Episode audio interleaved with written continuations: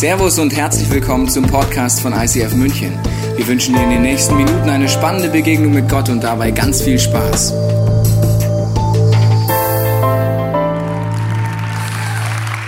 Wow, Tobi, ist das cool hier. Wow. So ein richtig großes Kino, so viele tolle Leute. ICF Zürich ist immer ein großes Kino, ja. Online Ja, Church, stimmt. die ganzen äh, Übertragungsorte auch hier vor Ort, aber Kino, lang ist her, gell? Erinnert sich Oh, noch jemand dran hier im Raum an Kinos? Ja. Das waren diese roten Sessel, wo man mal saß, gell? Wahnsinn, Kinofrauke. Das ist bei uns immer so eine gut. ganze Sache, gell? Wenn wir beide ins Kino gegangen sind. Ja, also wir haben schöne, schöne Erinnerungen. Vor allem bin ich so froh, wenn ich mit dem Tobi ins Kino gehe, dann äh, ich bin immer so emotional und, und krieg alles so voll mit und erlebe das alles. Aber manchmal tue ich mich so ein bisschen schwer mit der komplexen Handlung. Wenn ich zum Beispiel James Bond schaue oder so, dann denke ich mir, wieso ist jetzt immer der Russe eigentlich der Böse? Und was hat die Schwester damit zu tun, dass der Schwager das und das gemacht hat? Und Tobi, kannst du mir das mal erklären? Das sind ganz schöne Momente, weil meine Frau fragt mich dann, wer im Kinofilm, ja, und ich muss dann eigentlich so ein Briefing machen zwischendurch, wie das zusammenhängt. Kommt im Kino nicht immer gut an, kommt von hinten Ruhe, ja. Also deswegen merken wir, on Demand schauen ist manchmal besser, ja, oder wir machen manchmal Für die Debriefing anderen danach. zumindest. Aber der rote Faden ist ja manchmal nicht so einfach zu erkennen, gell, in so einem Kinofilm muss man auch dazu sagen. Und für uns ist das mit der Bibel genauso. Es gibt so einen wunderbaren roten Faden durch die Bibel und so viele faszinierende Dinge. Und manchmal wissen wir es gar nicht genau.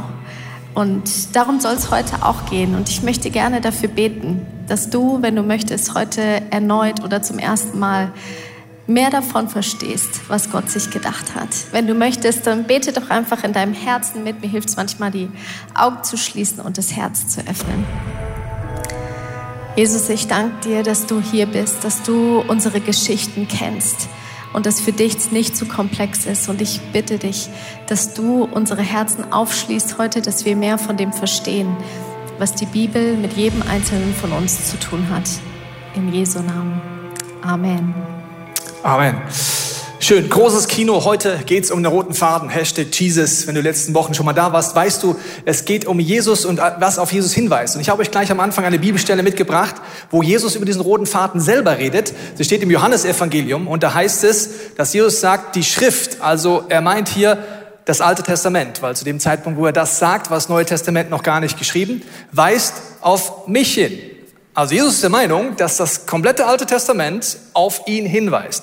Denn wenn ihr Mose wirklich glauben würdet, Mose zum Hintergrund, der hat die ersten fünf Bücher Mose kommen von ihm. Das sind so die Bücher, wo es um Opfer geht. Da kommt erst Vater Abraham, kommt, ja, hat viele Kinder. Vielleicht kennst du das, viele Kinder hat Vater Abraham. Da kommen die ganzen Stammesväter und so weiter. Und da kommt dann irgendwann, die Opfer werden eingeführt. Dritte Mose, Highlight von mir persönlich, ja. Da denkst du, bist im Slasher-Movie oder keine Ahnung, was ist da los. Dann kommt der Tempel, da kommt Stiftshütte, alles Mögliche ist dann da unterwegs. Und äh, dann heißt es hier, würde mir, denn er hat ja über mich geschrieben. Also Mose hat über Jesus geschrieben?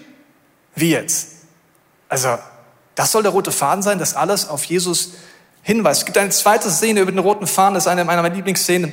Da heißt es, dass zwei Jünger, nachdem Jesus gestorben und auferstanden ist, mit ihm unterwegs sind. Sie erkennen ihn zunächst nicht und er läuft mit ihnen nach Emmaus. Das war eine sehr vielestündige äh, Wanderung. Und währenddessen heißt es im Lukas-Evangelium, dass er ihnen das komplette Alte Testament auslegte auf ihn hin. Ich sage mir, es war die beste Message der Weltgeschichte, aber nur zwei Zuhörer. Also er hat das ganze Alte Testament, man geht davon aus, die Message hat ungefähr zehn Stunden gedauert. Also ungefähr zehn Stunden hat er gepreacht und gesagt, das alles weist auf mich hin. Vom 5. Mose über Propheten, über all das weist auf ihn hin als roter Faden. Und da wollen wir heute ein bisschen tiefer eintauchen, wieder bei Hashtag Jesus, diesen roten Faden zu entdecken. Weil es heißt am Ende, dass die Jünger sagen, was für ein besonderer Moment war es, als er uns die Verständnis für die Schrift öffnete. Und mein Wunsch ist für dich und für mich, die Frau gebetet hat, dass wir ein tieferes Verständnis bekommen, inwiefern wir in dieser Bildersprache im ersten Teil der Bibel mehr verstehen, wer Jesus ist. Man sagt ja, ein Bild sagt mehr als tausend Worte. Es sind oft äh, Geschichten, Bilder, Metaphern, die mir helfen, das, was ich mit meinen Augen eben nicht sehe, die geistige Dimension, was Jesus tut, wer Gott ist, das mehr zu verstehen durch das, was ich im ersten Teil der Bibel lese. Und wir wollen das heute am Beispiel vom Priester machen. Wir haben uns ja in der Hashtag Jesus schon sehr wahnsinnig geniale Dinge angeschaut über die, den Bund und so weiter. Und heute geht es um das, die Rolle des Priesters. Es heißt hier äh, in, Moment, muss ich kurz gucken, in äh, 1. Petrus, äh, Moment, muss ich kurz 2, Vers 9 heißt es, lasst euch hier ist jeder Mensch genannt, wer mit Gott unterwegs ist, zu einer heiligen Priesterschaft aufbauen, damit ihr Gott Opfer darbringt. Okay, wir merken, das Bild vom Opfer kommt vor. Und die Bibel ist der Meinung, dass wenn du mit Gott lebst, wenn Jesus in deinem Leben ist, sollst du als Priester arbeiten. Aber welche Opfer soll ich denn bitte bringen? Soll ich jetzt irgendwelche Tiere schlachten oder was soll das? Du merkst, es ist eine Bildersprache, die uns helfen soll, mehr zu verstehen. Die von seinem Geist gewirkt sind. Opfer, an denen er Freude hat, weil sie durch das Werk von Jesus Christus, auf dieses Werk von Jesus Christus gründen. Also wir schauen uns heute die Rolle vom Priester an und überlegen dann danach, was heißt das für dein und für mein Leben mit dieser Rolle des Priesters. Der Priester damals hatte verschiedene Aufgaben und äh, hatte zum Beispiel die Aufgabe, immer wieder stellvertretend für die Leute, für Gott zu gehen, zu Gott zu gehen, um Vergebung zu bitten, aber auch einzustehen im Gebet. Und der Priester hat zunächst sich selbst waschen müssen. Ich habe dir mitgebracht, für den hohen Priester galt, das hat er zwei verschiedene Kleidungsstücke an. Das eine ist ein weißes Kleidungsstück, das hat er zunächst sich selbst reinigen müssen, mit dem Ziel, dass er vor Gott stehen kann. Das ist der Schritt, wenn du es noch nie gemacht hast, dass du Jesus in dein Leben einladen kannst und erleben kannst, dass er für dich am Kreuz gestorben ist, dass er dich wirklich reinwäscht vor Gott. Also bevor der Priester in sein Amt reingegangen ist, hat er zunächst seine Beziehung mit Gott in Ordnung gebracht. Und ich werde nachher auch mit dir beten, wenn du das noch nie gebetet hast. In der Story heute im Worship haben wir gehört, wie jemand diesen Schritt gegangen ist und gesagt hat, ich versöhne mich mit Gott. Also das ist der erste Schritt, um mit diesem weißen Kleidungsstück vor Gott zu stehen. Aber dann kommt im hohe Priestertum dieses königliche, äh, dieses königliche Priestertum, dieses Gewand. Und jedes Stück davon hat Gott Mose diktiert. Und ich weiß nicht, wie es dir geht, aber ich stelle es mir folgendermaßen vor. Wenn Gott uns das so genau diktiert, hat er wahrscheinlich einen Plan mit all den Symboliken. Wenn er sagt zum Beispiel, das soll blau sein, das soll scharlachrot sein, dann nicht, weil er sagt, ja, hat mir halt gefallen, passt gerade zu meinem Heavenly Design gerade. Ist gerade unsere aktuelle Kampagne vor paar tausend Jahren, da haben wir halt Scharlachrot gemocht. Nee, mit dem Ziel, dass wenn wir über die Farben nachdenken, wenn du alles recherchierst, allein an diesem hohen priestlichen Gewand könntest du stundenlang predigen. Wir machen heute nur drei Ausschnitte von diesem Gewand. Das eine ist die Farbe Blau, die auf eine göttliche Berufung hinweist. Das andere ist das Scharlachrote auf eine königliche Abstammung. Das bedeutet, der hohe Priester Ihm war klar, dass nachdem er sich für rein gewaschen wurde, war er einfach eingesetzt mit Autorität. Und es gibt drei verschiedene Callings, die Gott mit dir vorhat. Das eine ist, als Sohn und als Tochter, dieses weiße Leinen, wenn du diese Entscheidung mit Jesus vorwärts zu gehen, bedingungslos geliebt sind, ist ein Calling. Aber dann sind wir auch als Könige und Könige und Priester und Priesterinnen eingesetzt. Das ist ein ganz anderes Calling. Das heißt, wenn du Gott schon kennst, ist es super genial. Aber es gibt zwei andere Rollen, die Gott mit dir vorhat und wo uns die Bibel hilft, mehr zu verstehen, was das bedeutet. In 1. Petrus 2, Vers 9 heißt das dazu, ihr aber, also jeder gläubige Mensch, seid von ein Gott auserwähltes Volk, seine königlichen Priester. Also genau wie der hohe Priester königlicher Priester war aufgrund der Kleidung, die er angezogen hat, sind auch wir Könige, die Priester. Gehört zu ihm und seid sein Eigentum. Deshalb sollt ihr die großen Taten Gottes verkünden, der euch aus der Finsternis befreit und sein wunderbares Licht geführt hat.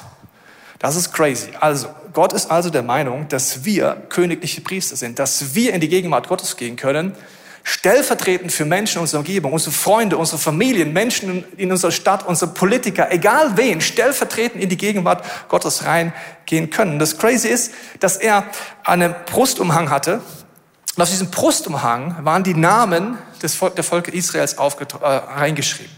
Das heißt, auf seinem Herzen hatte er seine Nation, alle Stämme und hat sie in die Gegenwart Gottes gebracht. Wusstest du, dass Jesus deinen Namen auf dem Herzen hat? Das heißt in der Bibel, dass Jesus im Allerheiligsten, im Himmel für dich eintritt. Jesus sagt mal zu seinen Jüngern, ich habe für euch gebetet, aber nicht nur für euch, sondern alle, die durch euch zum Glauben kommen werden. Er sagt zu Petrus, bevor er in Versuchung fällt, sagt er, ich habe für dich gebetet, dass wenn du in die Versuchung fällst, dass du danach gestärkt zurückgehst. Jesus trägt dich auf seinem Herzen in die Gegenwart Gottes. Und er ist der Meinung, als Bild für dich und für mich, dass wir Menschen, also Namen, auf unser Herz schreiben lassen und sie in die Gegenwart Gottes bringen können. Frauke, wie machst du das, wenn du Menschen in die Gegenwart Gottes bringst? Was ist das für ein schönes Bild? Ich kann Menschen in die Gegenwart Gottes tragen auf meinem Herzen. Das ist eigentlich ein Bild für Fürbitte. Und ich habe dir einfach so ein paar Dinge mitgebracht. Ich habe so ein kleines Zimmerchen. Mein Sohn sagt immer Jesus-Zimmer dazu, weil da sitze ich dann und da bete ich oder lese in der Bibel. Und, äh, und da habe ich an der Wand immer wieder irgendwelche Post-its hängen von irgendwelchen Namen, die mir wichtig sind. Und das ist so, wie ihr das Bild vorhin gesehen habt, wie bei dem, wie bei dem Hohepriester. Diese Namen von den Stämmen auf seiner Brust eingraviert waren, so hängen die bei mir an der Wand. Oder ich liebe das, dass die ganzen Messenger, egal ob das WhatsApp oder Telegram oder irgendwas ist, Möglichkeiten haben, wo du oben Namen anpinnen kannst. Und ich mache das so, wenn ich jemanden besonders auf dem Herzen habe, wenn irgendwas mir über den Weg läuft, dann pinne ich mir die Person oben an. Wenn ich zum Beispiel mitkriege, dass Leo und Susanna gerade durch eine herausfordernde Zeit gehen, wo sie wichtige Entscheidungen treffen müssen, wo sie ähm, durchgewirbelt werden, wo sie, wo sie Dinge auf, in ihrem Herzen bewegen. Und die Frage ist, wie geht es weiter mit ICF Zürich, mit dem Movement, mit allem Möglichen? Sie brauchen Weisheit. Dann habe ich die mir da oben angepinnt. Und jedes Mal, wenn ich diesen Messenger öffne, dann sehe ich ihr, ihren Namen. Und dann trage ich sie auf dem Herzen. Es ist dann nicht so, dass ich dann erstmal sage, oh, jetzt muss ich mich hinsetzen und die Hände falten und so, sondern für mich heißt es Gebet, dass ich meine Gedanken kurz umformuliere und sage, Gott, ich lege sie dir hin. Bitte kümmer du dich um sie. Oder vielleicht ist es die alleinerziehende Mama in deiner Small Group, die du auf dem Herzen trägst und in Gottes Gegenwart bringst. Oder vielleicht ist es, wir hatten vor einiger Zeit neue Oberbürgermeisterwahl in München. Und dann fahre ich durch die Stadt und sehe überall diese Wahlplakate oder diese Bürgermeisterkandidatenplakate. Und dann war da eine Frau, der Name ist Katrin Habenschaden. Und der Name ist mir ins Auge gefallen weil ich gedacht habe, das ist krass. Jeder von uns nimmt in irgendeiner Form irgendwann Schaden im Leben. Und jedes Mal, wenn ich diese Frau auf dem Plakat sehe, dann ist, es, ist ihr Name für mich einfach ein kurzes Gebet. Und ich sage Gott, wo diese Frau Schaden genommen hat oder wo unser Land Schaden genommen hat, bitte kümmer du dich drum. Lass uns anfangen, für die Politiker in unserem Land zu beten, die gerade wichtige und schwere Entscheidungen treffen müssen. Und es geht dabei nicht darum, ob ich jetzt die Partei gut finde oder gut finde, was sie machen oder nicht, sondern es geht darum, dass du und ich Hohepriester sind, die stellvertretend Namen auf unserem Brust, äh, auf unserer Brust und auf unserem Herz in die Gegenwart Gottes tragen. Und das macht einen Unterschied, glaub mir das. Also, es ist kein Zufall, dass du es auf dem Herzen trägst. Möchte ich nochmal wiederholen. Erstens, was hat der Hohepriester nicht gemacht? Er hat nicht gesagt, naja, ich schaue nochmal die zwölf Stämme durch. Also den Dan, den mag ich, ja. Aber Ruben bin ich politisch nicht einer Meinung. Den bringe ich nicht in die Gegenwart Gottes, ja. Oder, ja, Judah ist richtig fresh, den trage ich natürlich im Gebet, für den bete ich. Ja, aber Naphtali, der Kollege, nee, nee, nee, nee, nee, falsche Partei. Verstehst du? Für den bete ich nicht. Also über Jesus heißt, er ist ein nahbarer Hohepriester, er ist voller Liebe, er ist voller Barmherzigkeit, er weiß, wie es ist. Das heißt, er bringt sie auf den Herz in die Gegenwart Gottes. Die Bibel sagt, betet für Politiker, aber gegen Kräfte. Wie viele Christen beten gegen Politiker? Aber für Parteien.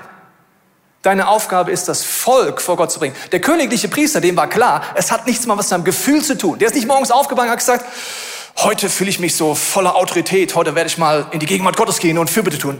Nee, er wusste, es ist seine Identität. Die meisten gläubigen Menschen wachen manchmal auf und denken, heute bin ich fresh, heute bete ich, heute fühle ich mich nicht so. Wenn du weißt, es ist deine Identität, hat gar nichts mit deinen Gefühlen zu tun. Du kannst in die Gegenwart Gottes gehen, du kannst vor Gott gehen, du hast Autorität, für die Schweiz zu beten, für Deutschland zu beten. Bitte bete für Deutschland. Wir brauchen Gebet. Danke, liebe Schweiz.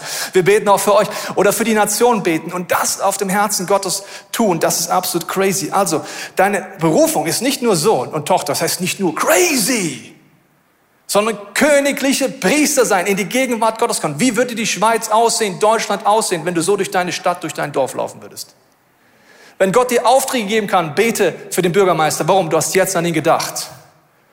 Bete für jedes Wahlplakat, wo du vorbeikommst und Blitzgedanken hast, für das Geschäft, wo du vorbeigehst, für das geschlossene Kino, der gerade existenziell bedroht ist oder was auch immer. Wie würde diese Stadt, unsere Länder aussehen, wenn die Gläubigen königliche Priester wären? Was heißt wären? Wir sind schon, wir machen es vielleicht nur nicht. Okay, also ihr merkst, das ist ein wichtiger Punkt. Jetzt gehen wir noch mal einen tieferen Punkt rein. das stellvertretende Gebet, weil das ist wirklich crazy. Ich habe dir mal ein paar Bibelstellen mitgebracht, die du dir gerne abfotografieren kannst, zu Hause nachlesen kannst, weil wir haben nicht die Zeit, hier alle drauf einzugehen. Aber das stellvertretende Gebet geht durch die ganze Bibel durch. Mose ist erwähnt, in Daniel, in Nehemia, König David macht das, Hiob macht das, Hiskia macht das. Und auch im zweiten Teil der Bibel gibt es stellvertretendes Gebet. Wir gehen mal in die Szene rein, wo Jesus am Kreuz am Sterben ist. Und ich frage dich vorher schon folgende rhetorische Frage. Wenn Jesus kurz vom Tod ist, hat er noch Zeit für unwichtige Gebete? Ja oder nein? Ich sag nein. Du kannst anderer Meinung sein, aber kurz vorm Tod, also kurz bevor es wirklich vorbei ist, für welches Gebet hast du Zeit? Für die, wo du denkst, das ist jetzt ein Impact. Das macht einen Unterschied. Jetzt betet er. Jesus aber sprach, Vater, vergib ihnen, denn sie wissen nicht, was sie tun. Was betet er nicht? Jesus, du siehst, sie sündigen.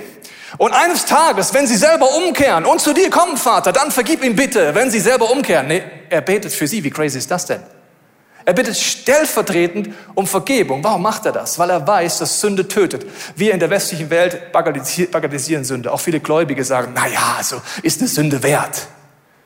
Im Alten Testament wusstest du, deine Sünde zerstört und tötet. Das siehst du spätestens am Opfertier, das stellvertretend für dich geschlachtet wurde. Du hast es vor deinen Augen gesehen, dass Sünde zerstört und tötet.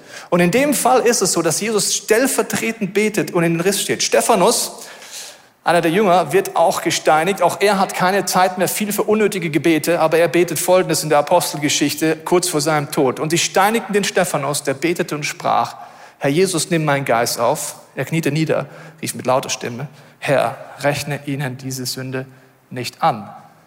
Und nachdem er das gesagt hatte, entschlief er. Er hat auch keine Zeit mehr für unnötige Gebete. Er ist aber der Meinung, als königlicher Priester, dass er jetzt einsteigen muss. Warum? Mit dem Ziel natürlich, dass jeder Mensch muss selber zu Gott kommen. Das kannst du ihm nicht abnehmen. Aber du kannst in den Riss stehen und die Zerstörungswucht der Sünde über eine Person in der königlichen Priesterschaft Autorität stellvertretend eindämmen mit dem Ziel, dass diese Person aufwacht, Gottes Stimme hört, selber ans Kreuz gehen. Du kannst umkehren, niemanden abbeten, aber du kannst in den Riss stehen und das ist eine unfassbare Autorität, die du hast. Der hohe Priester hat das einmal im Jahr besonders krass gemacht und seit Jesus Tod übrigens ist der Vorhang zerrissen. Und als königliche Priester können wir es auch machen. An Yom Kippur ist es stellvertretend für das ganze Volk in die Gegenwart Gottes gegangen, in die Stiftshütte. Und ich möchte dich kurz reinnehmen in dieses Setting, weil wir dort viel lernen können, was eigentlich Vergebung bedeutet. Wir nehmen uns mal kurz vor, dass wir zu Hause und auch hier vor Ort das Volk Israel sind. Wir stellen uns vor, wir sind in der Wüste. Die Stiftshütte ist aufgebaut und einmal im Jahr an Yom Kippur wissen wir, dass der hohe Priester jetzt für uns alle in die Gegenwart Gottes gehen wird und stellvertretend für uns um Vergebung bitten wird. Wir wissen, wie das abläuft, aber wir sind nicht dabei. Wir sind außerhalb des Zeltes. Wir wissen, welche Schritte er gleich geht, aber wir fiebern außen mit, weil es ist nichts Neutrales. Es geht um mich. Es geht um mein letztes Jahr. Es ist was sehr Persönliches. Ich glaube, wenn wir ehrlich werden vor Gott und ehrlich in der Gegenwart Gottes wissen wir, ach du liebes Lieschen, es gibt so viele Dinge in meinem Leben, die kann ich nicht mehr gut machen, die kann ich nicht zurücknehmen. Bin ich nicht stolz drauf. Also wir reden über ein Jahr. Ich rede nicht über gestern, das würde schon reichen, ne? Okay, ein paar Leute haben es verstanden, andere sagen, wieso gestern? Ich, gestern war ich heilig, gestern war Samstag. Da war nur Fußball. Okay. Also, wir wollen in die Szene reingehen. Also, das Volk ist ready, das Volk ist da. Und äh, sie sind in der Wüste. Und jetzt sagt, geht der Hohepriester rein mit seinem leinenen Gewand. Und er geht ab jetzt hinter den Vorhang. Ab jetzt kriege ich mit meinem sichtbaren Auge nicht mehr mit, was passiert, außer dass ich es weiß. Ähnliche Situation ist, Jesus ist für dich in der geistigen Dimension am Wirken. Er geht dort in die Stiftshütte rein. Er hat zunächst ein Opfertier genommen, hat die Hände aufgelegt. Stellvertretend ist uns klar, dass das unsere Sünde ist, die jetzt auf diesem Tier liegt. Er schlachtet das Tier und uns bewusst, dass die Zerstörungswucht unserer Sünde tötet. Wir sind in der Wüste, wir reden nichts mehr schön. Wir bagatellisieren es nicht mehr. Wir wissen, dass er gleich in die Stiftshütte reingehen wird und dann sein hohepriestliches Gewand anziehen wird. Und das ist der Moment, weil wir ganz still sind, den wir hören werden, weil unten am hohepriestlichen Gewand sind Glöckchen dran. Sobald dieses Geräusch kommt, wissen wir, jetzt zieht er sich um. Wir sind angespannt, weil er weiß, er geht vor den lebendigen Gott. Wir haben Ehrfurcht. Wir wissen, vor Gott kann niemand bestehen. Viele Leute denken, die Glöckchen sind nur dafür da. Was heißt nur? Dass wenn er tot umfallen würde in der Gegenwart Gottes, dass man es hört. Aber vor allen Dingen ist es dafür da, dass wir draußen, ohne zu sehen, was er tut, wissen, dass er jetzt für uns in die Gegenwart Gottes geht. Wir gehen nochmal das letzte Jahr durch. Was habe ich gedacht? Was habe ich ausgesprochen, was ich nicht zurücknehmen kann? Wo sind Taten, die zerstört haben? Wo ist einfach das Ziel Gottes in meinem Leben verfehlt worden? Wo habe ich nicht aus Liebe gehandelt? Wir sitzen draußen und können nichts tun. Das ist eine unangenehme Situation. Wir würden so gerne was leisten, so gerne Gott was tun, so gerne was spenden, vielleicht mitarbeiten, irgendwas tun, weil wir fühlen uns eigentlich schlecht mit unserer Sünde. Aber wir sitzen da und hören, wie diese Glocken klingeln. Und wir wissen, er geht in die Gegenwart Gottes. Und wir sind angespannt, weil wir wissen, wenn er rauskommt, wird er uns entweder verkünden, dass Gott uns wieder vergeben hat. Und es wird ein Wunder sein. Es wird eine Riesenparty ausbrechen unter uns, weil diese Freiheit, diese Gnade wird uns absolut zum Party bringen. Oder er wird entweder es nicht überleben, der Gegenwart Gottes, oder er wird uns verkünden, dass dies Jahr vielleicht zum ersten Mal Gott uns nicht vergibt. Wir wissen, dass wenn die Glocke lauter wird, kommt er langsam Richtung Tür. Wir sind leise, wir sind angespannt. Die wird lauter und lauter. Er kommt auf die Tür zu und in diesem Jahr verkündigt er uns wieder mal, euch ist vergeben!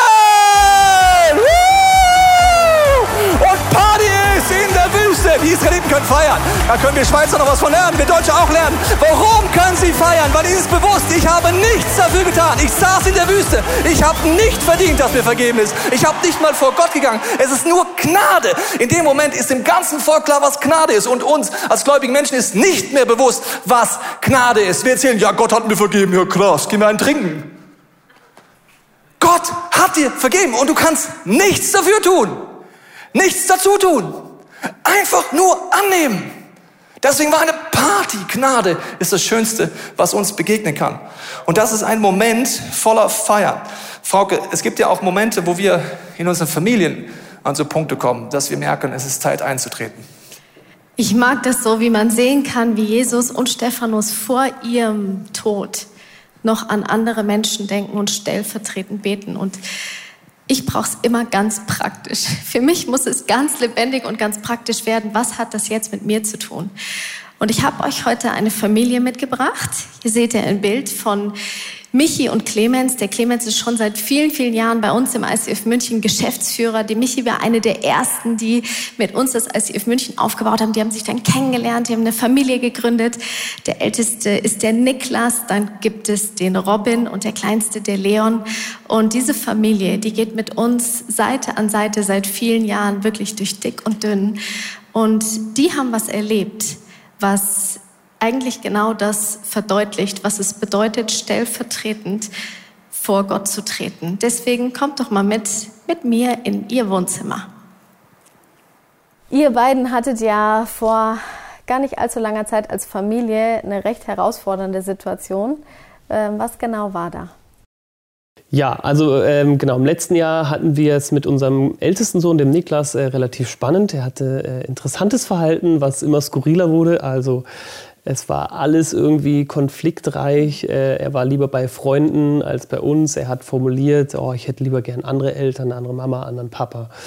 Und ähm, wir haben das damals einfach äh, so ein bisschen auf die, die Phase davor ähm, geschoben. Wir haben, waren mit unserem mittleren Sohn in, innerhalb von drei, ein Dreivierteljahr waren wir sechs Monate lang, war immer einer von uns mit, mit ihm im Krankenhaus. Und der Niklas äh, musste immer irgendwie rumgereicht werden. Äh, währenddessen, während der Zeit ist noch unser dritter Sohn geboren, was dann auch wieder uns voll gefordert hat. Ähm, genau, auf jeden Fall war das, hat sich das wirklich zugespitzt. Und wir haben gebetet, wir haben auch Jesus gefragt und haben auch diverse pädagogische Maßnahmen ergriffen, aber irgendwie hat nichts davon gefruchtet. Äh, krasse Situation.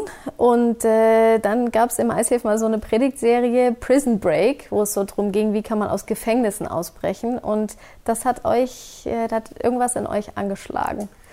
Ja, genau. Also die Serie war im, im Herbst letzten Jahres, die Prison Break Serie, wo wir, wo wir im Endeffekt, was der Tobi heute auch gesagt hat, gemeinsam gehört haben, und zwar glaube ich wichtig, dass wir es gemeinsam hören, gehört haben, dass wir hohe Priester sind und unsere Kinder, unseren Sohn in Gottes Gegenwart oder auch die Situation in Gottes Gegenwart bringen können und stellvertretend dort für ihn auch eintreten können. Und ähm, weil wir es beide gehört haben, haben wir dann uns angeschaut und gesagt, okay, das probieren wir jetzt aus, haben uns eine Freundin gesucht, die uns einfach begleitet hat im Gebet ähm, und wo wir einfach in Dialog mit Jesus gegangen sind. Und mich persönlich, äh, mir persönlich hat der Heilgeist so ein, vom inneren Auge ein Bild gezeigt, wo der Niklas in einem Zimmer war, sehr verlassen und traurig. Das konnte, war, war menschlich, war, gab es die Situation gar nicht, aber es war ein Bild von meinem inneren Auge. Und die, wo durch diese Situation einfach so eine negative ähm, ja, Auswirkung in sein Leben gekommen ist, warum er sich auch so verhält, vielleicht, wie er sich damals verhalten hat. Und was ich dann einfach gemacht habe, ist, dass ich zum einen äh, Gott um Vergebung gebeten habe für meine Versagen als Papa, dass ich das nicht da nicht äh, wahrgenommen habe, die Situation. Und auf der anderen Seite aber auch ähm, quasi im Gebet ähm, ja, also diese negative Auswirkung, die, die diese Situation im Leben von Niklas hat, ähm, im Gebet einfach auch vor das Kreuz bringen kann, vor zu Jesus bringen durfte und brechen und binden durfte. Ja, und bei mir war es lustigerweise eben eine reale Situation, die Gott mir gezeigt hat. Ähm, zwar hat mich Gott erinnert an eine Situation, wo wir Vollgas gestritten haben, der Niklas und ich, so völlige Eskalation, beide geheult, beide geschrien. Und ich weiß gar nicht, wie wir das an dem Tag gelöst haben. Irgendwie war es dann durch. Aber in dieser Gebetssituation war mir klar, okay, das ist einfach nicht gut bereinigt. Und dann habe ich mich bei Gott entschuldigt für mein mütterliches äh, Versagen, leider dann auch, ja. Und dann fand ich das krasseste Gebet, war dann, dass der Clemens stellvertretend für den Niklas mir vergeben hat. Also er hat dann gebetet, stellvertretend für den Niklas, liebe Mama, vergebe ich dir, ich lasse das jetzt los und ähm, da steht nichts mehr zwischen uns. Und das war tatsächlich ein sehr krasser Satz, den ich so höre, indirekt über meinen Sohn. Und ähm, genau, und das war es dann eigentlich auch schon. Das war auch eine sehr unaufgeregte Gebetssituation und dann waren wir wie durch. Ja. Also das heißt, ihr habt es einfach gemacht und dann? Was dann passiert? ja, und dann haben wir gedacht, naja, jetzt schauen wir halt mal. Und das Abgefahrene wirklich mit dem nächsten Tag und über die nächsten Wochen hinweg haben wir gesehen, wie sich der Niklas verändert hat. Der war freundlich, der war zuvorkommt, der hat mit seinen Brüdern besser gespielt, äh, der hat Konflikte anders gelöst, der hatte wieder Lust auf uns, auf Zeit mit uns, auf Kuscheln. Ähm, und das war wirklich ein Durchbruch. Also anders kann man es nicht nennen. Äh, wir haben natürlich trotzdem noch Jungs, äh, wir streiten auch und äh, die ärgern sich und solches Zeug. Aber es ist jetzt definitiv eine andere Art, eine andere Ebene. Man kommt besser an ihn ran und er ist innerlich einfach freier, lösungsorientierter unterwegs zu sein. Also deswegen sagen wir, 100 Prozent das Gebet hatte Kraft. Und äh, wow, was, was würdest du, würdet ihr sagen, wenn man jetzt euch so zuhört, denkt man, wow, Michi Clemens, ihr habt es geistlich voll drauf und geht da so durch. Kann das jeder mit seinen Kindern machen oder äh, wie schätzt ihr das? Ja, voll. Also ich würde sagen, ja, bitte. Also das war so unsere Erkenntnis, bitte mach's einfach. Ähm, weil du betest für dich selber um Vergebung, dann stellvertretend beten ist nicht so kompliziert eigentlich. Man muss natürlich dazu sagen, wir kommen mit viel Vorerfahrung. Wir haben das Angebot Get Free selber genutzt. Wir haben Leute begleitet in so Gebetssituationen. Ähm, wir waren quasi trainiert und für uns hat nur der Übertrag in unsere Familie gefehlt. Und als wir die angewandt haben, hat das so gefruchtet. Und deswegen glaube ich, kann es wirklich jeder. Und vielleicht ist es auch dran, jetzt den nächsten Schritt zu gehen. Oder du holst dir eine dritte Person, so wie wir mit dazu, die dir hilft, da Gott zu suchen, wenn du da Bedarf hast. Mhm. Und du hast mir erzählt, dass ihr das ja auch immer mal wieder anwendet. Also jetzt nicht nur in dieser extremen Situation, sondern ja. auch sonst zwischendurch. Deutlich sensibilisiert mhm. für diese Stellvertreter gibt. Was für eine Geschichte. Was ist möglich, wenn man stellvertretend zu Gott geht? Und ich möchte das nochmal wiederholen. Das erste ist, es ist so wichtig, dass Michi und Clemens wissen, was ihre Identität ist. Als Sohn, als Tochter Gottes. Dass sie wissen, dass sie diese königlichen Priester sind, die als Eltern die Möglichkeit haben, stellvertretend einzustehen. Dann haben sie sich eine Situation zeigen lassen und haben das ausprobiert, dieses Stellvertretende. Und es ist ganz klar, die Michi hat nachher noch mit dem Niklas direkt auf der Beziehungsebene das geklärt. Es geht natürlich nicht, dass wir jetzt überall nur rumlaufen und sagen, wir machen das alles nur noch stellvertretend. Ich muss nicht mal irgendwo noch mal was klären, sondern das gehört natürlich dazu. Aber manchmal ist es wichtig, bevor ich im Sichtbaren eine Situation klären kann, dass sie in der unsichtbaren Dimension gelöst ist, dass die Situation wie von Gott zugesprochen ist, es ist vorbei und du bist frei, weil für die Entlastung ist nicht das Kind zuständig, sondern Gott. Wir werden gleich gemeinsam beten und nochmal zur Differenzierung. Wann kann ich stellvertretend eintreten? Zum Beispiel für Menschen, die Gott nicht kennen. Die können gar nicht selber zu Gott gehen. Die können das Kreuz nicht selber anwenden, aber ich kann zu Gott gehen. Für meine Kinder, geistlichen Kinder, aber auch leiblichen Kinder. Im Epheserbrief heißt es, dass wir als Eltern ganz besondere Autorität haben. 4. Mose 30 kannst du mal nachlesen zu Hause. Da heißt es, dass wir als Eltern auch unweise geistliche Entscheidungen von unseren Eltern einen Riss treten können und eine Geistdimension bis zur Volljährigkeit eintreten können. Das ist etwas, was wir machen können. Und es ist wichtig, wir können nicht viele Leute selber zum Kreuz gehen, aber wir können in die Zerstörungswucht reintreten in der übernatürlichen Dimension und dafür sorgen, dass sie selber dorthin gehen können. Die Frau hat es gesagt, Oft versuchen wir von unseren Kindern, die viel zu klein sind, oder geistlichen Kindern oder Nichtchristen, dass sie uns entlasten. Wir meinen das gar nicht bewusst, ja, aber wir gehen und sagen, ich bitte dich um Vergebung. Was wir damit meinen, ist ja eigentlich nicht, dass die Person mir wirklich vergeben kann. Das kann nur Jesus, das ist uns ja eigentlich bewusst, oder? Die Zerstörungswucht, die gehört ans Kreuz. Wir meinen eigentlich damit, wir wollen uns versöhnen. Das ist wichtig, dass wir uns versöhnen können. Aber Zerstörungswucht unserer Sünde kann mich niemand entlasten. Ich kann nicht sagen, Michi, bitte dich um Vergebung. Nee, ich bitte Jesus um Vergebung, dass er mir die Entlastung gibt und ich versöhne mich mit Michi. Erst recht bei Kindern auch wichtig. Und deswegen wollen wir jetzt gleich beten. Wir wollen dir die Möglichkeit geben, einfach diesen Schritt zu gehen. Vielleicht hast du dich noch nie für Jesus entschieden, dann kannst du heute gleich mit mir beten, dass du sagst, Jesus, ich lade dich in mein Leben ein. Ich will dieses weiße, leinende äh, Kleid anziehen. Ich will dein Sohn, deine Tochter werden. Und dann wird die Frauke mit euch beten, zu Hause, aber auch hier vor Ort wo sie eigentlich euch zusprechen wird und euch neu segnen wird mit der Gewissheit, dass die Identität ist, ein königlicher Priester zu sein. Und wenn du das heute neu annehmen willst, kannst du gleich mit der Frau das gemeinsam beten. Vater, ich danke dir, dass wir jetzt, wenn wir unsere Augen schließen, unser Herz öffnen, in allen Locations, online, hier vor Ort, dass du jetzt redest. Ich binde jede Macht der Finsternis über uns, jede Täuschung, jede Religiosität. Und wenn du heute merkst, du möchtest Jesus zum ersten Mal in dein Leben einladen, dann kannst du mit mir jetzt beten in deinem Herzen. Jesus, ich nehme an, dass du für mich am Kreuz gestorben bist. Ich nehme an, dass du mir nicht nur vergibst, sondern in mir leben willst, durch mich leben willst. Ich danke dir, dass du alles wegnimmst, was mich von dir trennt. Ich danke dir, dass du mich zum Sohn und Tochter berufst. Ich danke dir, dass wie das Volk Israel ich nichts dafür tun kann oder muss. Einfach nur annehmen, dass du mich liebst, dass du alles für mich getan hast. Und wenn du bewusst nochmal eintreten willst in diesen Auftrag, den Gott dir gegeben hat, königlicher Priester, königliche Priesterin zu sein, vielleicht hilft es dir, dass du aufstehst, hier oder zu Hause, dass du deine Hand auf dein Herz legst und ich spreche dir zu. Du bist ein von Gott auserwählter königlicher Priester. Du bist eingesetzt, du hast Vollmacht und Autorität zu gehen, stellvertretend zu beten und das in Anspruch zu nehmen, wo Jesus sagt, er hat, er hat es vollbracht und du bist sein Erbe und darfst das nehmen. In Jesu Namen. Amen.